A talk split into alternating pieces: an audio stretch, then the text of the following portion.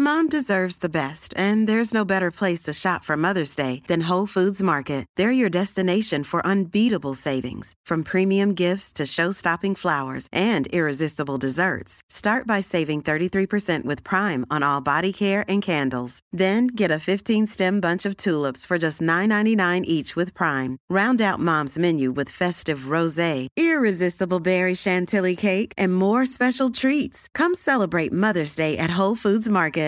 One size fits all seemed like a good idea for clothes Nice dress. Uh, it's a it's a t-shirt. until you tried it on. Same goes for your healthcare. That's why United Healthcare offers a variety of flexible, budget friendly coverage for medical, vision, dental, and more. So, whether you're between jobs, coming off a parent's plan, or even missed open enrollment, you can find the plan that fits you best. Find out more about United Healthcare coverage at uh1.com. That's uh1.com.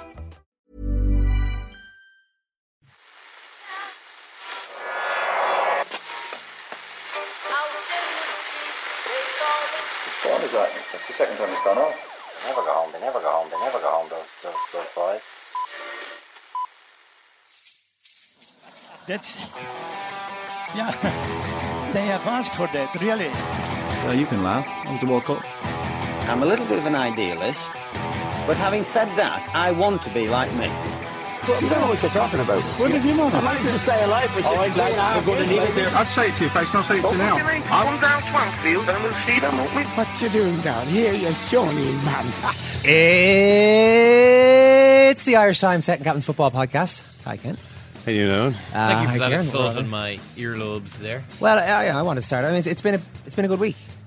Has it? I mean, we're a forgiving bunch, Ken, Irish sports fans, which is why the retirement of Thierry Henry this week has sparked such an outpouring of warm nostalgia and kind sentiments Yeah. towards one of the greatest footballers of his generation. Yeah. It was a bit much. I mean, nobody died, Ireland. It's okay. Thierry's still around, and you're going to see a lot more of him Yeah. uh, for his massive £4 million a year contract in Sky Sports in the next few years. Absolutely incredible, isn't it? I mean, Thierry is earning twice the average, more than twice the average salary for a Premier League footballer as a pundit for Sky. Why Is are they the most- paying him is that he the much? most overpaid man in, in British football? Four million to be. I, I got, it's a funny one, Ken. I mean, you're you're. What's he the gonna sec- say? Well, this is the second time this week that you've seemed to have been stunned by the um, the massive growth of sports business and sports broadcasting. What was the first time? The BBC Sports Personality of the Year. You were, Oh, gro- yeah. you were you found that a little grotesque, and I got to say, Ken, I hadn't watched it at the time you were speaking. Yes. having watched it afterwards, I got to say it's gotten a little bit bloated. I will say that when you record something, when you record an award ceremony for two hours and twenty minutes, and you still miss the end, it cuts off before the end. Yeah. you know it's gotten a small bit. Uh, it's taking itself a, a tad too seriously. Yeah, they they could do with getting you know a sort of a Leni Riefenstahl figure on board just to, to trim it down, you know, to get to to make it a more kind of a modest uh, production, you know, less bombastic. Um, uh, but I mean, four million four million a year to Thierry Henry. I, don't, I I mean, where's the incentive for him to improve? You know what? If he gets, if he actually becomes a pundit who's worth listening to, are they going to end up paying him sixteen million a year? Yes. Well, maybe, maybe I don't know. I mean, but I'd like to see him. I'd like to see them sort of say, "Okay, Jerry, you know, you are actually not very good at this, Yeah. and uh, you're just starting out. So, how's about we give you a million a year?" He was reasonably good in. Um, I in thought World for Cup. the, the World Cup, he looked uh, very much at home. Uh, He's relaxed very in there, relaxed, yeah. very relaxed, um, and very confident. You know, so you kind of watch him, and it's like, God, this guy, he's so relaxed, he's so confident. He must be very, very good at this job, and that kind of got me through to like the quarterfinals. Yeah. There's like, wait a minute, I've been watching him for about a month now, and he hasn't actually said anything other than look extremely well in a pair of uh, uh, loose-fitting chinos and shirts. Uh, he now, in fairness, he blew the audience away with a with a uh, five hundred and thirty pound Gucci cardigan at one of the days. Yeah. I mean, Oh, it wasn't the- as though he was saying, uh, you know, asking who was he on with Childs. You know, how much, Adrian? How much do you think this cost? No, he, was, wasn't no, saying he was on the See- beeb. He was on with Gary Lineker. Ken. Garrett Lineker, Yeah. you know, he wa- he wasn't saying that. He, you know, he he was just looking great, and people were like, "Wow, Yeah, that he looks looks- amazing." he looks and then they're great. like, "Where can I get that cardigan?" And then people were like, "Oh, it actually costs like five hundred pounds. It's Gucci." Yeah, supposed to hear Henri. He's he makes a lot of money. Yeah, but I, I just think that you know they already have one extremely well dressed and polite and not very insightful pundit who they're I presume are paying quite a bit of money. Who? Jamie Redknapp. Oh, sorry, yeah. Gary Neville on. and uh, Sorry, I still thought we were talking about BBC for some reason. yeah, so I mean, I, four million pounds is it's an extraordinary amount. It really, really is. And you know, he's the kind of guy you throw in on a Champions League night when Arsenal are playing Bayern Munich. It's like, oh, Thierry Henry's on Thierry. Henry, Ruud Gullit.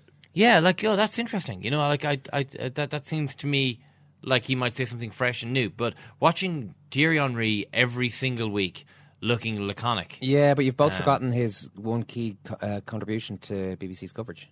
Go on. Do you remember when he was asked by Robbie Savage? Robbie Savage was talking about uh, an underdog playing against a great team, and he said, "Oh, you know, when we played against Thierry here, for example, for Leicester, we'd be swarming all over him like wasps Mm. or something like this." Yeah, you, you know, and, and Thierry, you struggled with that, didn't you? And Thierry Henry deadpans and says, "We managed." Yeah, Which is a good. Uh, yeah, no, they they usually who's it Birmingham Blackburn that Robbie Savage was playing for. They they usually gave them a damn good thrashing. In fairness, yeah. Although you know, not so much since Thierry Henry left, but yeah, I mean, it's not as though. I mean, the thing about Thierry Henry is he's a he's a, such a controlled and reserved um, character. It's like he's almost icy. I find him. I find him to be cold uh, and sort of. Uh, I don't. I don't feel he's giving us the full story. But sometimes, Eoin, the mask does uh, slip a little bit, and you get a sense of the volcanic uh, temperament within that that he's working so hard to control all the time. This is how I'm always going to remember Thierry Henry. And, uh, you know, against a team like Barcelona, you know, holding like we did for a very long time, it was, it was more than difficult. But on the other side, I'm just saying that sometimes some calls in the game, I don't know, were a bit strange. Next time I'm going to learn how to dive maybe, to stay and they try to kick me in my knee, kick my ankle from behind. But I'm not a woman, so I always stay on my feet. But I always expect the ref to do his job, but I don't think he did.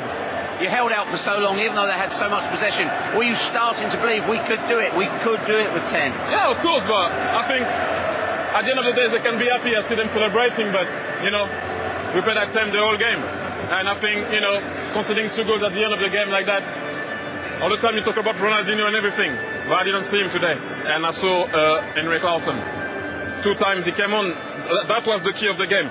So sometimes I think all the time you talk about Ronaldinho, Eto'o, and people like that. Talk about the proper people sometimes make the difference, and that was Henrik Larsson tonight on two assists. Because I didn't see no Ronaldinho and I didn't see no Eto'o, and I would have liked to see a proper a proper rep also. What do you um, what do you like so much about that? That's Thierry Henry um, talking himself out of a move to Barcelona, uh, which he had to postpone for a year in order to allow everyone to get over. Uh, let's say he just said so much real, real stuff He in brought that a lot interview. of treats to that. Uh, He Fairly, just- he fairly disparaged some of his opponents, soon to be teammates. Anyway, I didn't see Didn't no Neto- Ronaldinho. I didn't see no Eto'o. Didn't Neto score the equalising goal? Yeah. in that, uh, yeah, okay. Yeah, Et- Eto'o, Eto'o knocked in the equaliser there, Terry. He did the thing that you twice failed to do in that final from good chances. I mean, he, he missed a couple of chances. Missing from Thierry Henry's searing critique of the 2006 Champions League final, because that's what that was, in which the referee's mistakes um, were uh, were dissected, and the no shows of Ronaldinho and the no show of Eto'o, who only scored the one goal. Um, missing from that was a critique of his own performance, in which he missed the sitter after a few minutes when it was still 11 against 11, and then had another good chance in the second half, the kind that he made his name scoring, really. Um, and and had a, had a shot which I think was too close to the keeper. Maybe it went wide, but I think I seem to remember it being saved too close to the goalkeeper. And Thierry Henry should have scored in that game, and he didn't. Uh, and he exploded at everybody else. Everyone else got the blame. And after that, he, he was he was so talkative that night. I think he grabbed the microphone on the on the plane back to London. Uh, you know, I know everyone here is pretty depre- depressed. I know that it's tough to take after what happened to us there, but don't worry because I'm going to stay. you know, I know you you we've lost the, the match of our lives, but I will remain at Arsenal next season. I had been thinking about leaving, but I cannot go and join that team after what they did to us tonight. Uh, you know, th- this is more or less what happened. Uh, I, I hear. time for Ken report on sport. He was doing a lot of talking, Ken, around that match because it's just popped into my head that I'm almost certain that was it was it was the Champions League final where he did a pre-match press conference that went on for about three and a half hours. Really? Oh, it was Thierry Henry at his most introspective. It was actually quite interesting, but typical Thierry Henry. I think everybody watching immediately you either decide this is really interesting. It's a guy talking about his own He talked about how his demeanour on the field and his not celebrating sometimes and all these sort of things, uh, uh, how much football means to him. And a lot of people thought, I think I thought it was great at the time. Looking back now, maybe. Yeah, this is the kind of thing you know someone should say. Aren't you supposed to say this kind of stuff about the game? And you know what I mean? I don't know. I, I, I see. I never, I never quite got that sense of Thierry Henry that he really, honestly meant what he said, except in that interview. Yeah. that's what he really meant what he said there. Um, but you know, I mean, he was an amazing player. Um, and one of the amazing things about him is that he never managed to score in a final. It's incredible. When you think about his, his career, he scored a goal every two games uh, over the length of his career. But when he was really good, he was scoring two every three games. And I mean, that was before anyone was scoring a goal a game. You know what I mean? I'm sure that if Thierry Henry was playing, was, was you know, 25 today, he would also be scoring a goal a game in the way that Messi and Ronaldo are doing. Something changed. I mean, whether it's offside or I don't know, maybe the, the new footballs, one, one way or another, the, a goal a game seems to be the kind of that's that's the standard for yeah, a really good striker. actually, is that like when a goal every two games was seen as, you know, that was the mark? Yeah. Are, are you saying this is rather uh, broader than just Thierry Henry, but uh, are you saying that people are just happy to hit that and, may, and maybe exceed that slightly? Say Ruud van Nistelrooy was seen as like this goal scoring phenomenon Yeah. that he could get a, two goals every three games. Yeah. What is it? Just that you actually think Messi and Ronaldo are just pushing? You know the. The Henry wouldn't be satisfied with scoring two every three, therefore he'd score a goal a game. Well, the thing, the weird thing I about think it there, is like there are no rule changes. There are no. well, there was you the, offside. The offside rule changed. That that is a significant change. I mean, the fact that you can be moves that previously would have been flagged up for offside are no longer offside now, except in special circumstances. So it increases the playing area. It means there's more space on the field. Um, that happened in 2005, I think. So that was actually just as Thierry Henry's kind of peak years were coming to an end. I think that, I mean, I was talking about the chance he missed in 2006 Champions League final. But I don't think he was really fully fit. I don't think he really was fully fit that season. Um, maybe if he had been, he would have scored. Maybe that's kind of some of the anger that was coming out in that interview, the sense of, I've, got, I've made it here and I wasn't really able to do myself justice and it's not fair. Yeah. And Ronaldinho, who's just won the Ballon d'Or for the last two years. And I just got to turn up wearing this Che Guevara t shirt. I've been way better than he has. And, uh, and nobody recognizes my talent. My talent is criminally underappreciated by the world. I'm, I mean, this is just an imaginary Thierry Henry internal monologue. I don't know if that's really what was happening in his head. Uh, Roy Keane. Ken? Um, Roy Keane. We managed to get through the, the entire Thierry Henry chat without actually mentioning a certain incident. In, the well, Richard Dunne, the going over to talk to Richard Dunne after the. I like the way you said that after the handball. Yeah, I think I think it's been established by many people this weekend that that was the true travesty. Yeah. It was. well, that was just so the inex- really inexplicable. Whatever about the handball itself. Well, I was thinking about the handball again. I was like, you know, the weird thing about that handball is I honestly don't think it would have even occurred to most players to do it. Mm, might have occurred to Robbie, and that was always my argument, even at the time. How would we have reacted if Robbie had done it? I've never seen, I can't remember Robbie Keane did that. I doing think that. it would have been okay. Well, no, but it wasn't in that exact. But I mean, the, position. the idea of uh, rather than usually when you see the deliberate handball, it's either um, a guy saving a ball on the line, or you know trying to get the ball away from an opponent by by desperate means who's about to score, uh, or punching the ball sneakily into the net. And you've seen loads of players do either thing. I mean, Maradona and Suarez have done both.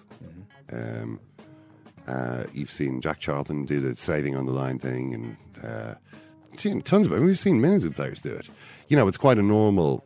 It's it's it's it's not wow. I can't believe he thought to do that. It's kind of like it, it doesn't happen so much now that you get sent off for doing it as well, and it's a penalty and a red card. When Jack Charlton did it, Jack Charlton did it in the World Cup semi final. He didn't care. You know, he he punched the ball off the line, knowing that the only punish, punishment was going to be a penalty, and you know. I don't know if he even got booked for it. Did he get booked for it? in that? Anyway, he played the final, so it wasn't a problem. You know, when Luis Suarez did it, he had to give up playing in the semi-final. Uh, that's that's what he knew. He was he was, he was Uh, doing one was different. Why? because it wasn't. Um, it was a more. It was sort of integrated into a into a flowing move away It from the goal. the, the last act of a desperate man. It No, was it just was like- I'll just facilitate my setting up an assist for William Gallas. I'm just going to control the ball in my hand as part of the play. You you actually rarely see that.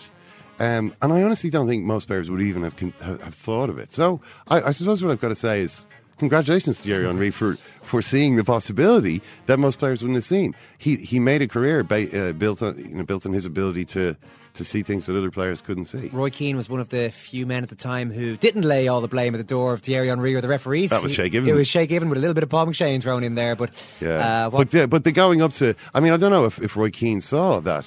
Did, did make maybe Roy Keane switched over to I don't know Hollyoaks at the end of the, as soon as the final whistle went, or or when the equaliser went in, and he never got to see Thierry Henry going over to sit with Richard Dunne, because if he had seen that, I can't imagine he would have he would have liked that. Do you think Roy Keane would have liked that? No. I mean, if you know, he was talking about how you know Mourinho would risk getting knocked out trying to shake someone's hand before the final whistle was gone in park football. How Roy Keane would have reacted had the had Henri come over and sat next to him in those circumstances. Hmm. I don't know, but it it, seemed to me that that was like uh, that was actually a revealing moment about Henri. It showed he he doesn't really get uh, human beings in a way. He's a kind of a brilliant, icy cold. Um, uh, I don't know. He think he's a little bit. He's a little bit emotionally s- strange. Dunne said afterwards that he hadn't realised at the time. I don't think he'd realised the extent of the handball, uh, even though himself and his teammates were gesticulating wildly that it had hit Henri's hand. Uh, anyway, I, I, I said we'd gotten through without mentioning it. Now we've mentioned it. We've made a couple of points. Let's move on to Keane. Well, the story in the Sun is that, and I mean, the Sun claim Roy Keane. Obviously, he's got a bit more time on his hands now. That was the idea of of uh, resigning from one of his two jobs, and uh, in this time off, he was brooding over the fact that reports kept emerging of um, uh, bust ups between him and various Villa players. Now, fairly tame bust ups, I have to say. I mean, they've been reported in a couple of newspapers. The Daily Mail certainly had some had an account of uh, uh, uh, an ill tempered exchange with Fabian Delph. Um, uh, you know, there have there had been reports that Keane was at war with Gabby Agbonlahor and Fabian Delph. You know, uh, but obviously Paul Lambert has said at all times that's it's nonsense. The relationship was great. It was just we felt it was time to part company. Yeah. Um, so Keane uh, was there and he's, he's he's looking at all these reports and somehow gets the idea. Now this is according to the Sun, right? And all the other newspapers are reporting according to the Sun. So the Sun's like, Keane said, "You know who I think is might be behind some of these stories? Tom Cleverley. Tom Cleverley. I think he's been blabbing to the media, to his buddies in the media, about certain lies about myself." Mm. So, what he then does, according to, according to the Sun, is go over to Tom Cleverley's house. He, Cleverley obviously lives in a in a gated mansion, Hmm. walled gated mansion, and I suppose ring the bell and and try and get Tom Cleverley to come out so they can have a little chat about some of these so-called lies that have been gone into media. Tom Cleverley doesn't come out, doesn't answer the door. So, according to this story, Keane hangs around outside the Cleverley, Shay Cleverley, for 15 minutes before eventually going home. Now, is it true? Who knows? Is it? Uh, supposedly he's on the CCTV, this is what the reports are claiming. I, I, I haven't seen the CCTV myself, can't vouch for the, So, it, was there any mention of whether Tom Cleverley was, Cleverley was in the house and cowering, watching Roy I mean, Keane? maybe maybe he was just going over to pick him up for a round of golf, and it turned out. Does Keane play golf? Don't think so. Golf is one of those things he doesn't like. No, I, It's he's not really a golf golf. Oh no! type Remember, guy. he, he hated the Ryder Cup. That that came out around the time of his book. He hated the Ryder Yeah. Cup. Um, mm, is it anything to do with Alex Ferguson being a part of the Ryder Cup? Oh, that's setup? right. That's right. Of course, he'd given the yeah, yeah. Well, oh, people were trying to put the Ryder Cup on. The Villa players, Yes. were trying to put it on TV, and he was like, "We're not watching this. We're watching rugby league." He loves he loves rugby league. but uh, anyway, where are we? So that's that was just the latest story. Now, I, I mean, it's it's a, it's obviously only a minor story, Eoin. So let's not spend any more time on it. Well, let's talk AVB. Well, it's, this is Coach Rodgers, really, but uh, Well, look, through the prism of Andre Villas-Boas. This is the big. This is the big issue. It seems in English football this December of 2014. Uh, Andre Villas-Boas, of course, is no longer part of English football. Now part of Russian football. Um, he is uh, is coach of Zenit St. Petersburg, but it's about a year ago that he was. Well, we thought sacked, but he he he disputes that by Tottenham Hotspur. So he was talking to Portuguese TV, and he said some interesting things. He said. Um, and this is just classic. I've forgotten how much I loved the way that he speaks. Uh, the chairman proposed a challenge to increase Tottenham's competitive level. like proposed a challenge to increase the competitive level. Uh, I mean, I would love to have seen the dinner between Daniel Levy and Villas-Boas when that happened. But immediately Modric left, and we didn't get any of the targets I'd identified, such as João Moutinho, Willian, Oscar, or Leandro Damião. There were promises that were not kept. I had a group of players I had not chosen. In two years, I lost Van der Vaart, Modric, Bell, and all the promises made were unfulfilled.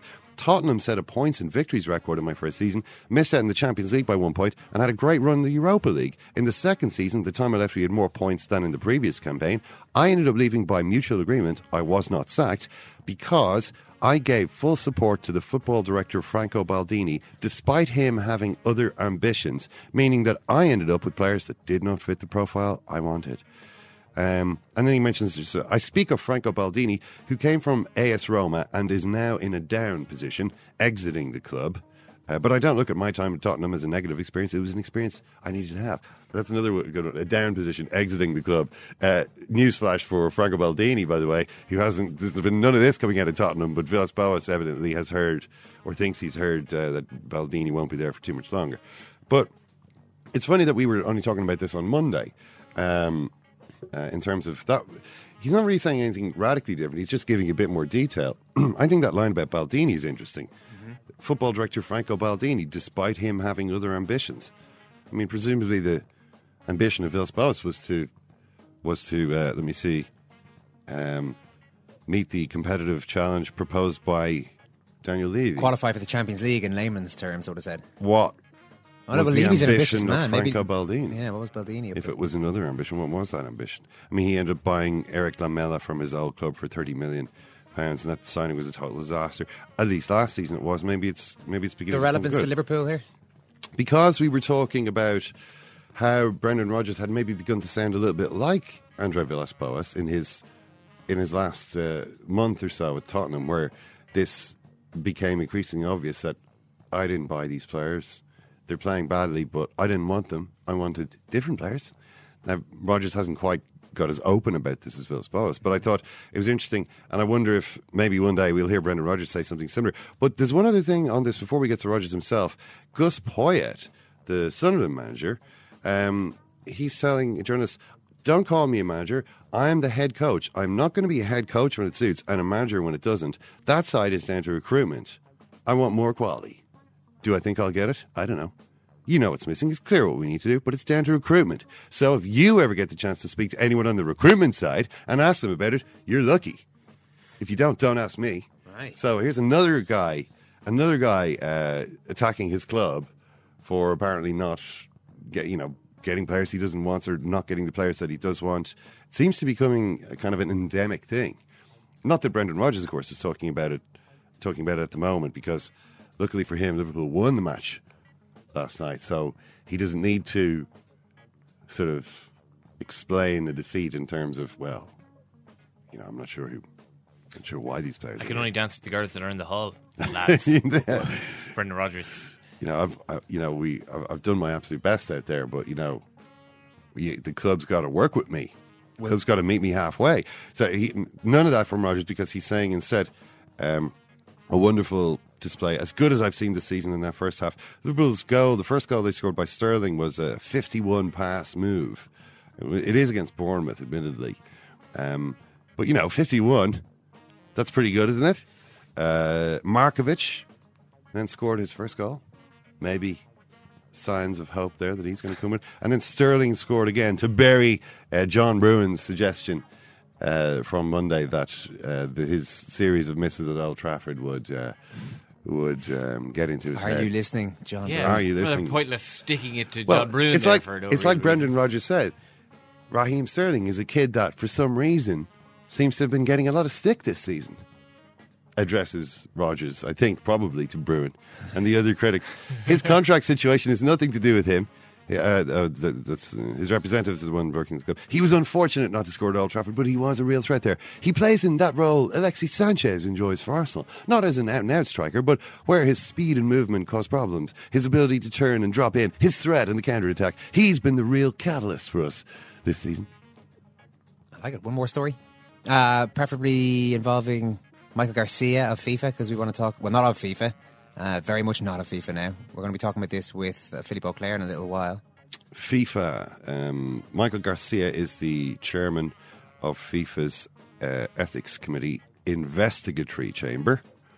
There is also the chamber, chairman of the FIFA ethics committee adjudicatory chamber. The adjudicatory, uh, adjudicatory chamber uh, chairman is Hans Joachim Eckert. He's the German judge who wrote the summary of the report that Michael Garcia wrote. Yeah, so Garcia was brought in um, to dish the by FIFA to dish the dirt on FIFA.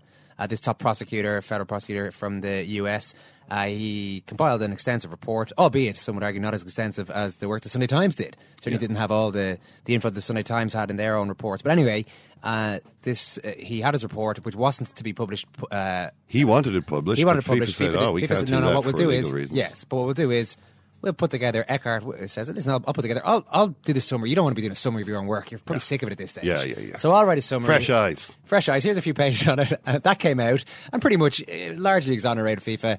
Garcia said, "Wait a minute, that's not, that's not my report at all." This isn't, this isn't what I was saying feel, at all. I feel we've captured the central truth, though, Michael. No, I feel this says it a lot better than what you were trying to say, whatever yeah. that was. Um, so essentially, what Garcia then did was he he tried he appealed against this. Uh, then Sepp Blatter tried to try to uh, bring a disciplinary charge against him, which which was thrown out. Um, then uh, FIFA dismissed his appeal. Said, "I'm sorry, look, we're not, you know, what are you appealing about? We're not going to do anything about that." So now Garcia has resigned. He said, "Look, this is a this is just a." Well, he's put out a big statement. Uh, anyway, he said, essentially says for the first two years, I felt we were making real progress. Uh, that's changed in the last couple of months. Um, a lot of detail. He, I disagree with the appeal committee's decision. Um, and he says the last paragraph it now appears that at least for the foreseeable future, the Eckert decision will stand as a final word on the 2018 2022 World Cup bidding process. While the appeal committee's decision notes that further appeal may be taken to the Court of Arbitration for Sport, I've concluded such a course of action would not be practicable in this case. No, no independent governance committee, investigator, or arbitration panel can change the culture of an organisation. And while the November 13, 2014 Eckert decision made me lose confidence in the independence of the adjudicatory chamber, it's the lack of leadership on these issues within FIFA that leads me to conclude my role in this process is at an end. Now, what he's saying there about the adjudicatory chamber, I know any sentence that includes those words is, doesn't sound that interesting, but it is quite interesting. This guy, Eckert, is a judge. I mean, a, a, a senior legal figure from the German legal world. And Garcia is casting aspersions on his independence. Mm. He's saying he gave FIFA the report they wanted, which is scandalous. That's scandalous. You know, if that if that was the case, you know, what kind of a judge is this guy? You know, this sort of Nick Riviera figure of or Lionel Hutz, who somehow has you know bew- you know bewigged and giving FIFA what they want. That's a that's a so that guy, as far as I can see, has to respond. I mean, there has yeah. to be. He can't. He can't allow that to stand. And it is interesting. I, I think you are right to highlight that because I know I know myself when these FIFA stories come up, there's almost so much of it, and you're wondering what's what are the interesting part? What should I be interested in? And I don't we don't need to tell our listeners what they should be interested in or not, but it is. I, am fascinated by this. I'm fascinated by Garcia stepping down. Philippe Auclair actually interviewed him uh, a couple of years back. Uh, I, I, didn't quite understand at the time. We'll talk to Philippe about this anyway. I didn't quite understand uh, why Garcia was getting involved with FIFA, mm. whether he hadn't fully re- researched what they're all about. But um, we'll get to that in a little while. That's the end of Kennedy's report on sport. Hair dryers is a metaphor for the current of hot air generated by a furious blast of temper. The hair dryer with which uh, Alex Ferguson was famously associated. He threw a hair dryer, I think, at David Beckham. I always thought that he threw a hair dryer at David Beckham. Uh, in the, is that right? No, no, no, no, no, no, no, no.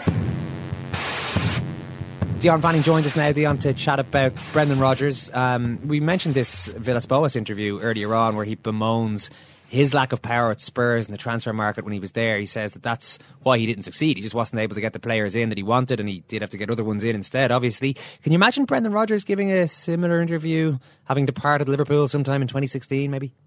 Uh, possibly, although uh, it'd be interesting to see who he who he would put forward as uh, as players he wanted to get that Liverpool didn't get, because I think that's where the kind of case for Brendan Rodgers versus a transfer committee kind of falls to the ground because he doesn't really he can't really point to any players and you know Ashley Williams uh, is is somebody who's sometimes put forward as, as a player he might, might have signed but then they say that Lovren was a player he wanted anyway so Uh, I don't think. I think when you look at what Villas-Boas says, you say, okay, if they got people like uh, Oscar and Moutinho, uh, they would have been a better side, and they're the players he wanted to get. And Spurs did get quite close to signing Moutinho, I think.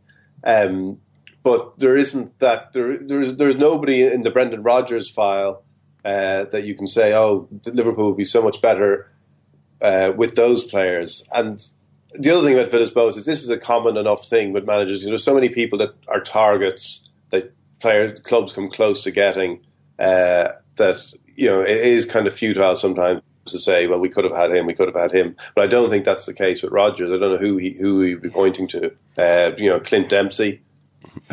so you don't have sympathy for this sort of view which is, I'd say, reasonably widespread at the moment. That Rodgers has been kind of done up like a kipper by the by his employers. That uh, he um, he he made it a condition that he wasn't going to work with a director of football, and they said okay and agreed to that, but then instead replaced the director of football with something very similar, but but even worse. No, I don't have I don't have much sympathy because I think I, I, I wonder how he's approached it because you look at you take for example the Balotelli signing in the summer uh, when you know by by, by you know, most accounts what what happened there is Rodgers has told well if you want a striker it's Balotelli or nobody. Now Rodgers uh, is has is just managed a team that's come second in the league. They've had a title challenge but nobody expects them to have a title challenge. He, he he's in a position of strength there and he can say well no I don't want Balotelli and if you don't sign a striker that I want, and here's somebody I'd like to sign, uh, I'm going to quit. And why why doesn't he do why why he he is he is the problem with Rodgers is he he he he has tried to be kind of all things to all men, and ultimately he's he, he it kind of he falls he falls down everywhere because you you can't keep keep going with that and and succeed. And I, I, think that's why I don't really have sympathy. The transfer committee is a mess. There's no there's no doubt about it. The whole thing needs to go primarily because they haven't signed the players. They haven't succeeded in what they're supposed to be doing.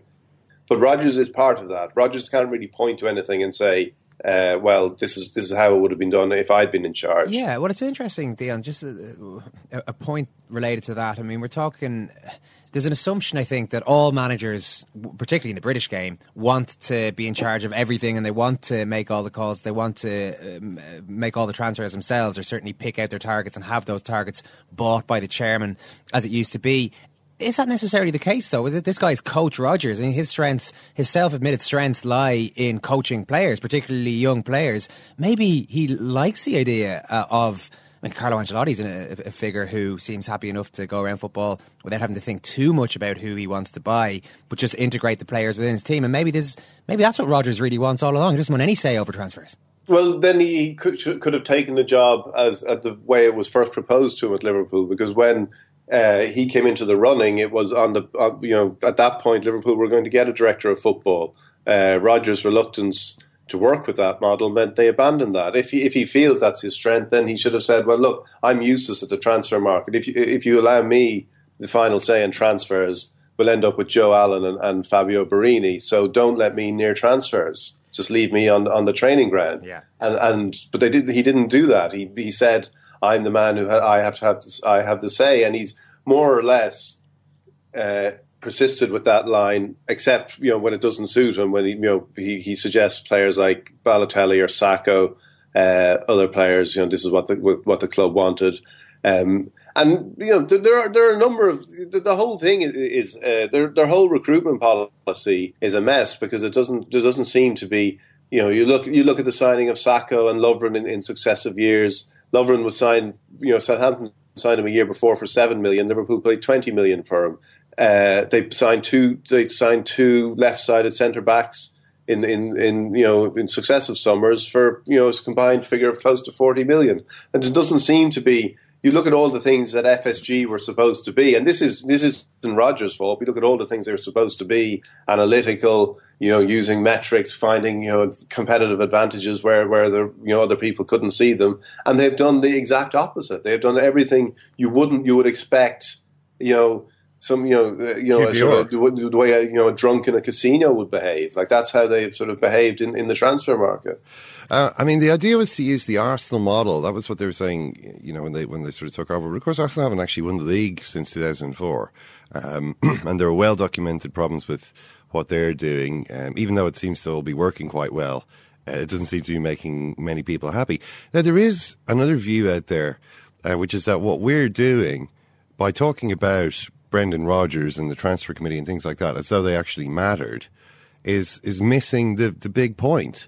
And this is a kind of a deterministic view, which is put forward by, uh, say, people like Paul Tomkins, who's a blogger that a lot of uh, Liverpool uh, supporters will be familiar with, who uh, claims essentially that it's impossible for Liverpool, Arsenal, Tottenham, any of these teams to win the league. It doesn't matter who their manager is, uh, because uh, the financial advantages uh, enjoyed by Chelsea, Manchester City, and Manchester United are so enormous um, that it essentially renders it uh, that they're the only teams. Those three teams are the only teams with squads uh, expensive enough and deep enough to actually win the league. That this is all. It, it doesn't matter who you know. It's like arguing over who's the captain of the Titanic. You know, there's only one place this is going to go. It doesn't matter who it is. Well, there is there is some there is some merit in that because you look at you look at how Manchester City have won the title despite, uh, you, you, especially if you consider the, the management of, of, Roberto Mancini and how erratic that was, and you ask yourself, would he have worked as a manager in a club that didn't have the the spending power that Manchester City had? So uh, there is there is something to be said for that, and I think you know I know. Uh, there are there I know like managers in in the top four who you know who did work in the top four who would who would say that you know we we have to we have to say we want to win the league, but we know that when it comes up against when we come, you know, we can't compete with Manchester City and Chelsea. Um, but there's an interesting difference between Arsenal and Liverpool when you look at you know Arsenal's consistency qualifying for the for the Champions League, finishing fourth, but never really having a, a sort of a title challenge, something disruptive to to the, the top two, if you like, that Liverpool did last season. Never really pushing for a title. Now, do you accept that if you do that, you're going to fall back as Liverpool have this year, and that's worse uh, than than Arsenal than anything that happens to Arsenal, or do you think Arsenal should be able to do that whilst remaining in the top four? I think I think that's the thing for for supporters of those clubs. They don't necessarily think they should be challenging for the title every year like Chelsea or Manchester City, but there is there are there are moments when you can punch above your weight, if you like, and I think from Arsenal's point of view, they haven't they haven't done that too often, uh, and Liverpool did it last season, but you know have have have just blown it.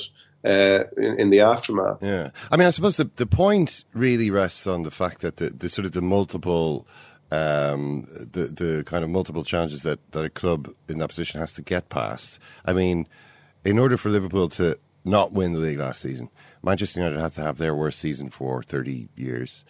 Um, you know, Manchester City and Chelsea were pretty inconsistent as well. I mean, Mourinho was talking throughout the season about how his team was was a kind of an embryonic uh, affair, and still a good, still a high points total. You Still, it's not, it's not as though Liverpool had to do nothing to get to where they were. No, and and Liverpool had uh, you know maybe the best player in the world last season, uh, playing really well. Um, uh, and all those things needed to be in place in order for Liverpool to finish second. But I, I still kind of think that that last season shows that, in fact, this sort of deterministic theory is wrong. You can, it, it is possible. I mean, they, they should. At the end, it was Liverpool who blew it, you know, not the others. Um, they were in position to do it. I mean, I'm sort of saying, well, they didn't do it, but the fact they nearly did proves they could have done. I don't know. Therefore, they might I'm not in sure. the future. I mean, yeah, but you know, to to say that it's impossible seems to me to be, I mean, based on last season, totally wrong.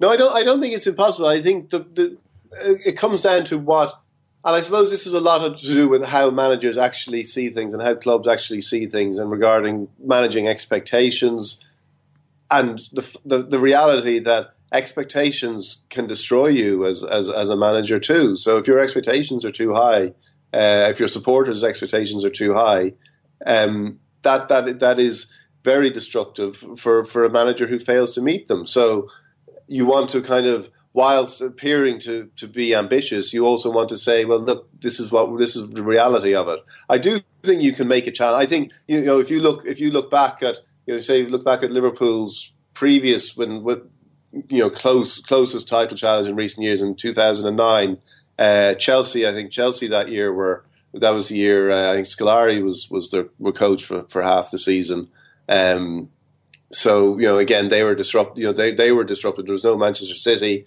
um, and you know they they challenged United. So th- those things do need to happen.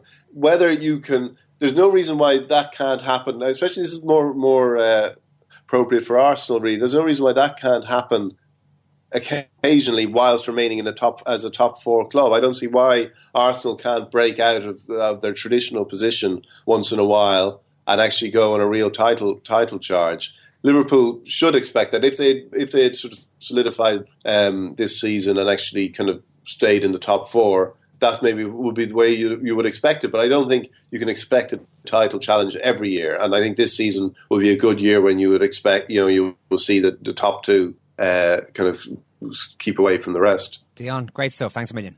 Cheers, guys.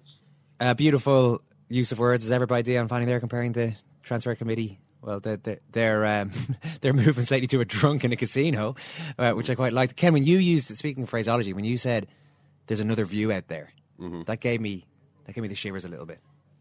Because anytime anyone uses that phrase, all I think of is Bill O'Herlihy saying to Eamon Dunphy, "There's another view out there." I know who wrote it. Whose view? Whose view is it? And so begins uh, one of the scariest view. but most entertaining yeah. bits of TV I've ever seen. Alternative view wasn't that the phrase? Was it alternative? There's an alternative yeah, view. Yeah, yeah. Either way, though, you're that sort of that sort of tone. I, I, I understand where you're coming from on. I'll try to say maybe a different take or another. No, you can no keep going with it. But just if you ever see me uh, react uh, yeah. with an involuntary shudder, you'll know yeah. why. The you seem pretty convinced though that the um, the Tomkins school of thought is is incorrect. I mean, that's what most well, people. Well, I don't know. I mean, it's it's like it's not as though Liverpool not winning the league proves that they can. that, that was, it's, it's hard to stand that one up. Um, but it seems like the kind of thing that's true until it isn't. I mean, it's it's improbable, clearly, for a team that isn't Chelsea or Manchester. But say City the Soccernomics guys, for example, I mean, they did a lot of work on this. Hmm. Would they come to the same conclusion that if you just don't have the same transfer fees, if you don't have the same transfer might, you're not going to. Well, they, I mean, the, the the main the, the big argument that Soccernomics is making on this is that transfer fees aren't actually as important as um, managers. Uh, no wages, salaries. Salaries are the, the oh, sorry, managers were, were man, sorry, managers weren't important. Managers weren't hugely important. They're they're only important for a couple of percentage points. But of course, a couple of percentage points can actually be quite important. Uh, so I don't know. It's it's a complicated area, but it seems to me like it's it's true until it's not. Yeah, and I think to be fair, Liverpool are five points up with three games to go last yeah. year in the league. You should I mean, win. I, I, don't think that that you can't say that. Oh, over the course of the last three games, what really happened was Jordan Henderson got suspended. Therefore, Liverpool didn't have anyone to replace him. Therefore, mm. they lost the league. Mm. I mean, you can make the argument, but you're three Jordan, up against Jordan Henderson getting suspended was one of a number of things that went went yeah. wrong at that point. And I mean, they they were they've been odds on to win the league. So, uh, and I mean, if you know, Luis Suarez's book talks about how you know it wasn't as though they were kind of saying congratulations everybody like Brendan Rodgers got them together in a training session to turn around and give yourselves a pat on the back congratulations because we are the champions but it wasn't too far off you know even Suarez himself uh, talks about how he, he was asking one of the club officials you know listen what are we going to do for, with this? I've got to get to Uruguay, but you know we're going to have this open top bus thing. You know what's what's going to be the story with all that? You know the day after the, the things because I need to join up with the World Cup squad, and then afterwards he's like, I, I can't actually believe that I I asked that guy about that. I mean I had to because just to do booking flights and stuff, but still it is kind of tempting fate. You know I hope nothing goes wrong over the next three games. so yeah. If you're a lover of great sports books, we've got our 2014 sports book podcast out later today. I'm looking forward to that one, featuring a little on the best of this year and a lot on some all time classics as chosen by Lawrence Donegan and Malachy Clerkin, two of our favourite writers. We're going to talk now about Michael Garcia, who has resigned as chairman of FIFA's ethics committee. We're joined by Philippe Auclair, who is um, well acquainted with this with this story, to ch- chat a little bit about. Well, I guess the first question, Philippe, is how significant is this that Garcia stepped down? Uh, very significant indeed, and uh, quite worrying, in fact, because um, regardless of the reservations many people had at the beginning about Michael Garcia, seeing him as uh, somebody who'd been hired to uh, sweep everything under the carpet, what he'd done since then uh, had shown that he was uh, certainly taking his job very, very seriously. Um, and um, with him, I must say, uh, goes the hope of the process that was started with his appointment uh, going any further, at least uh, in the next few months, and perhaps before the uh, the election to the FIFA presidency, which is taking place in May uh, 2015. So yes, it is. I mean, to quote actually uh, Sunil Gulati, the uh, American member of the executive committee, and Jérôme Champagne, who is the only declared candidate against Blatter, it's a step backwards, and it's a big, big step backwards, uh, which will have pleased, no doubt, quite a few people um, who were not too keen on having Michael Garcia carrying on his investigation. Uh, some members of the executive committee, we can give their names, like Angel Maria Villar Llona, like Worawi Makudi, uh, like Monsieur D'Hooghe, the Belgian, who were all uh, people uh, at whom uh, Michael Garcia had pointed the finger in his report. And of course, the question now is this famous report, 430 pages, of which only a very small proportion has been made public uh, by Hans-Joachim Eckert, uh, the chairman of the Education Committee. Um, we, what is going to happen to it? I mean, we should have an indication of that in, in, in not too long because there's, at the moment, as you know, a meeting of the executive committee in Morocco at which uh, the publication of this report with uh, names of witnesses redacted, as they say, uh, will be discussed. But it is, it, is a, it is a very significant event, and I must say it is one that uh, should fill everybody with sadness because there was genuine hope in Michael Garcia. He obviously feels he simply he hasn't been given the powers to do his job properly. Um, in his statement, which is a very strongly worded statement, he basically uh, accuses FIFA of having a culture which makes any kind of reform uh, by an independent outside body impossible. So, yes, very, very significant indeed. Philippe, what I find curious about this is you mentioned the name there of Hans Joachim Eckert.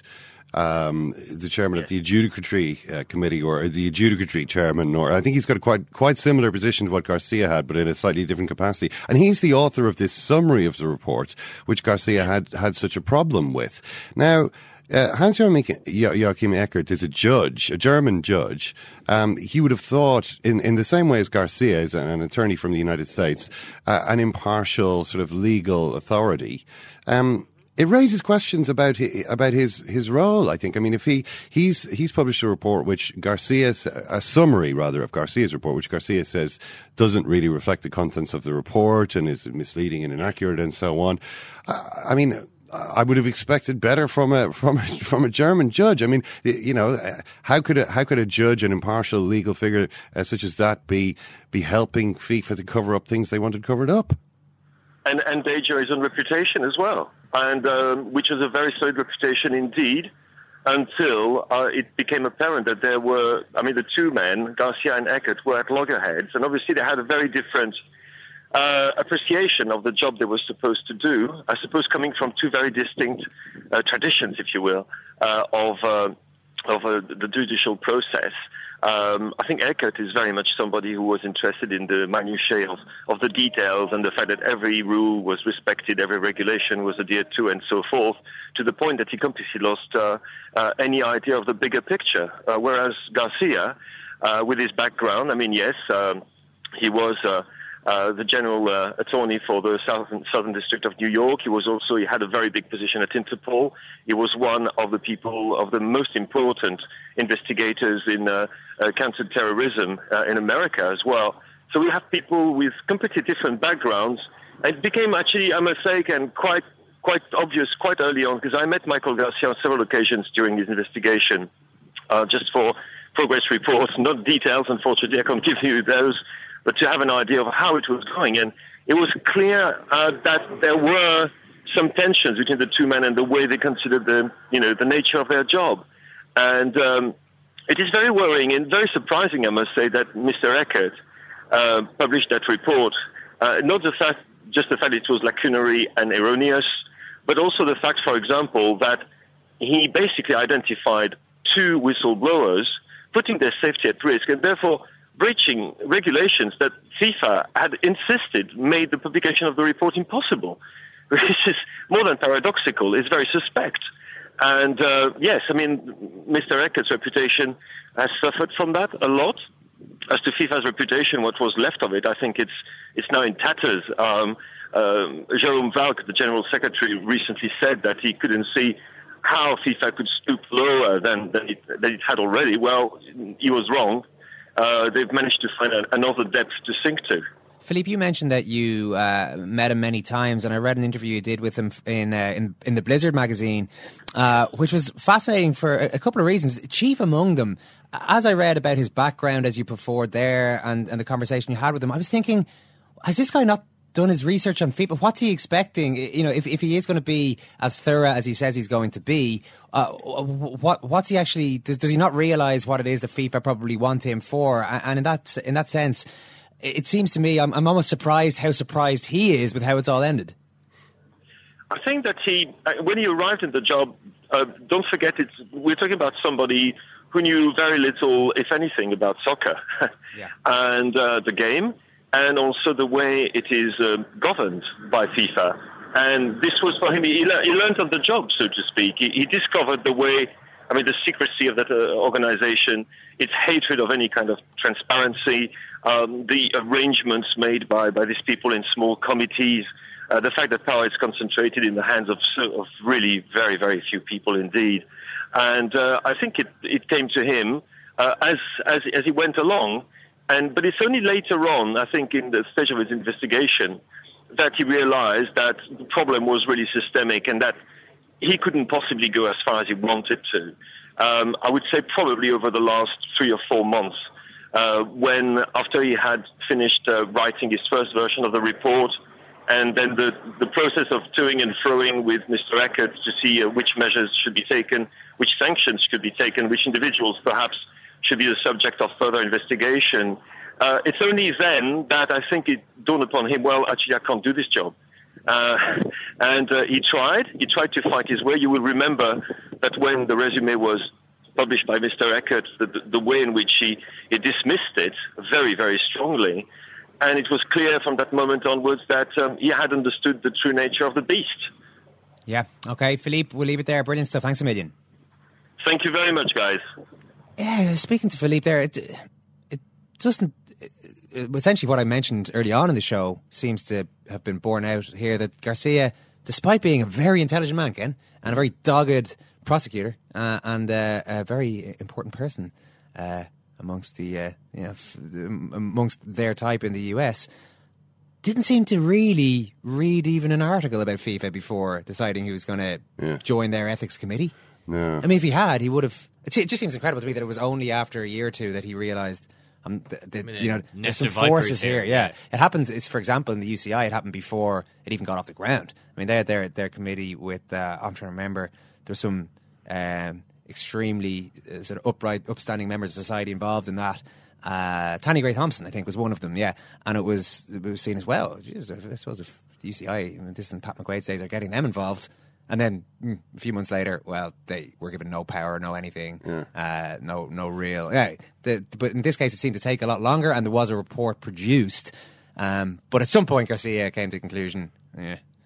Yeah, I mean, I, I wonder has Placido Domingo made any impact yet? Because I remember that Sepp Blatter wanted to get Placido Domingo involved. Oh yeah, uh, Domingo and uh, and Henry Kissinger were his suggestions uh, for guys who might help to help the ethical situation. Was there any reasoning behind Placido Domingo? Uh, he just, I think he just fan? quite liked Placido Domingo, and uh, you know, he he'd got a history of doing. He's a passionate football fan, and he had a history of of doing songs which were big hits around World Cup time. I don't know. I mean, the one the one thing I, I think when I look at this is this report has got to leak. There are too many people who want the report to leak for it not to leak.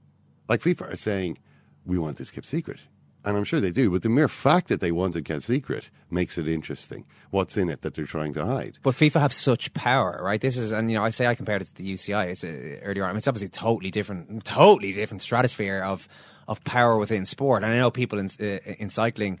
Uh, probably fair enough. I've made the point over the past. Well, you know, if, if, people were investigating other sports to the same extent they investigate cycling, then maybe something would happen. And I'd imagine something that, certainly in football, something that would uh, prevent people doing this kind of work, and it is done. But uh, you know, more is, is the amount of grief you have to take, the amount of battles you have to mm. undertake. And the Sunday Times have done a great job of it, and other people have done it sporadically over the years. But FIFA are incredibly powerful, um, just as a forgetting about sport, just as as a group, and might find a way to suppress that. No. I don't know. I think I think it's difficult to suppress. It's it's it's increasingly difficult to suppress information of that nature. I think. Um, just there's there's quite a lot of copies of it. You don't need one copy to find its way to. How many people do you think have read that full report? Hundreds.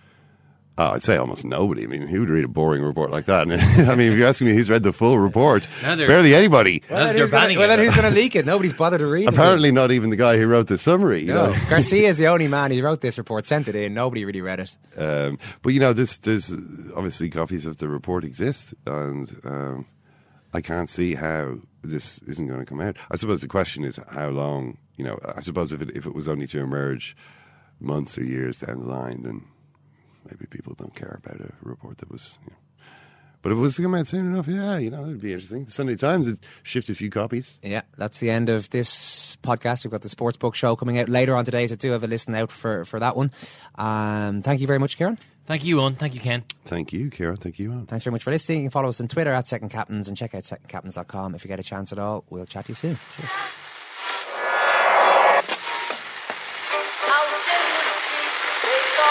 Which one is that? That's the second time it's gone off. They never go home. They never go home. They never go home. Those those those boys. Mom deserves the best, and there's no better place to shop for Mother's Day than Whole Foods Market. They're your destination for unbeatable savings, from premium gifts to show-stopping flowers and irresistible desserts. Start by saving 33% with Prime on all body care and candles. Then get a 15-stem bunch of tulips for just $9.99 each with Prime. Round out Mom's menu with festive rosé, irresistible berry chantilly cake, and more special treats. Come celebrate Mother's Day at Whole Foods Market.